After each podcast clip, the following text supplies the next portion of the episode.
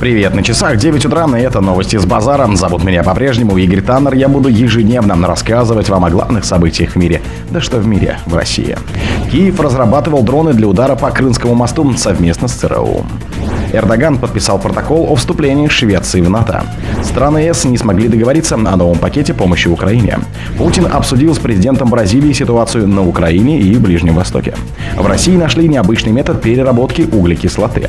Названа дата пика метеорного потока Арианиды. Спонсор подкаста Глазбога. Глазбога — это самый подробный и удобный бот пробива людей, их соцсетей и автомобилей в Телеграме. Киев разрабатывал дроны для удара по Крымскому мосту совместно с ЦРУ. Дроны, которыми Украина нанесла удар по Крымскому мосту, разрабатывали с участием ЦРУ, пишет Вашингтон-Пост со ссылкой на источники. СБУ провела второй удар по мосту 9 месяцев спустя, используя морские дроны, которые были разработаны в рамках секретной операции при участии ЦРУ и других западных разведслужб, говорится в статье. По информации издания, украинские силовики заранее предупреждали представителей ЦРУ в Киеве о наиболее крупных планируемых атаках. В некоторых случаях, включая первый подрыв Крымского моста, американские чиновники выражали опасения. По словам источника, в некоторых случаях Киев получал от Вашингтона краткий ответ о нежелании США участвовать в подобных операциях. Обе стороны стремились сохранить дистанцию между ЦРУ и смертоносными операциями, проводимыми его партнерами в Киеве, отмечает газета со ссылкой на неназванных действующих и бывших чиновников США и Украины.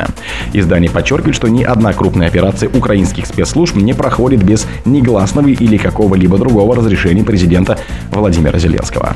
Эрдоган подписал протокол о вступлении Швеции в НАТО. Президент Турции Реджеп Тайип Эрдоган предложил парламенту страны ратифицировать протокол о членстве Швеции в НАТО, сообщили РИА Новости в администрации главы республики. Протокол о вступлении Швеции в НАТО был подписан президентом Турции Реджеп Тайипом Эрдоганом 23 октября 2023 года и передан на рассмотрение Великого национального собрания Турции, говорится в заявлении. Швеция подала заявку в НАТО в мае прошлого года вместе с Финляндией. Последняя 4 апреля стала 31-м членом блока. Стокгольм пока не получил окончательного одобрения от Будапешта и Анкары. Так, Турция увязывает ратификацию запроса с выполнением Швеции обещаний по борьбе с терроризмом, в том числе с прекращением акций сожжением Корана. Венгрия, в свою очередь, отложила голосование о приеме королевства в НАТО, поскольку Стокгольм подрывал отношения с Будапештом и постоянно выказывал моральное превосходство. Страны Евросоюза не смогли договориться о новом пакете помощи Украине. Глава МИД стран-членов ЕС не смогли договориться о выделении очередного пакета финансирования на военную помощь Украине, сообщил глава дипломатии Евросоюза Жозеп Баррель по итогам заседания в Люксембурге. «Мы обсудили насущные потребности Украины и то, как мы можем их удовлетворить. Мы до сих пор не смогли разрешить проблему выделения 8-го транша на военную помощь в рамках Европейского фонда мира. Мы все еще пытаемся найти решение, но в конце концов мы его найдем», — сказал он.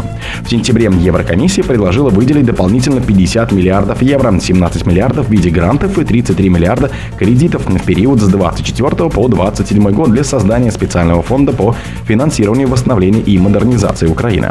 При этом, как заявил вице-президент ЕКОМ Валдис Домбровскис, начиная со следующего года европейская помощь не будет безусловной. Для ее получения киевские власти должны подготовить план реконструкции, включающий реформы и инвестиции. Ранее в понедельник премьер-министр Украины Денис Шмыгаль сообщил о получении 9-го транша макрофинансовой помощи от Евросоюза. Его размер составляет 1,5 миллиарда евро. По его словам, в целом бюджетная поддержка ЕС в этом году уже составляет 15 миллиардов евро. Путин обсудил с президентом Бразилии ситуацию на Украине и Ближнем Востоке. Президенты России и Бразилии Владимир Путин и Луис Инасио Лула да Силва обсудили по телефону двусторонние отношения и ключевые международные вопросы, сообщила пресс-служба российского лидера. Обстоятельно обсуждена резко обострившаяся ситуация в зоне Палестино-Израильского конфликта, добавили в Кремле. Путин и Лула да Силва выразили серьезную обеспокоенность ростом числа жертв среди мирного населения, подчеркнули важность скорейшего прекращения огня, проведения эвакуации иностранцев из сектора газа, обеспечение беспрепятственной доставки гуманитарной помощи в анклав. Кроме того, с учетом председательства Бразилии в Совбезе ООН, президенты обсудили совместную работу по деэскалации ситуации по линии Всемирной организации. В России нашли необычный метод переработки углекислоты. Метод одновременной утилизации углекислого газа и получения порошков оксидов металлов создали ученые ТюмГУ и ТПУ. По их словам, процесс отличается высокой энергоэффективностью, а из получаемых порошков можно производить качественную керамику для большинства спектра задач.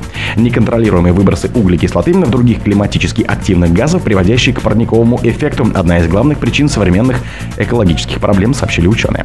Среди распространенных путей сокращения выбросов углекислого газа, это CO2, кто забыл, выделяют два ключевых подхода: технологии хранения, предполагающие его консервацию в земной породе, и технологии применения, использующие газ в различных производственных процессах.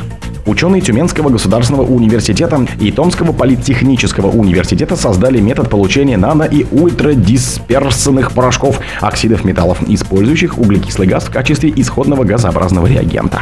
Названа дата пика метеорного потока Арианиды. Метеорный поток Арианиды достигнет своего пика 22 октября. Условия для наблюдения в этом году благоприятные. Ожидается 15 метеоров в час, сообщили в московском планетарии. 21-22 октября будет максимум активности метеорного потока Арианиды. Пик активности поток достигнет примерно в 3 часа по Москве.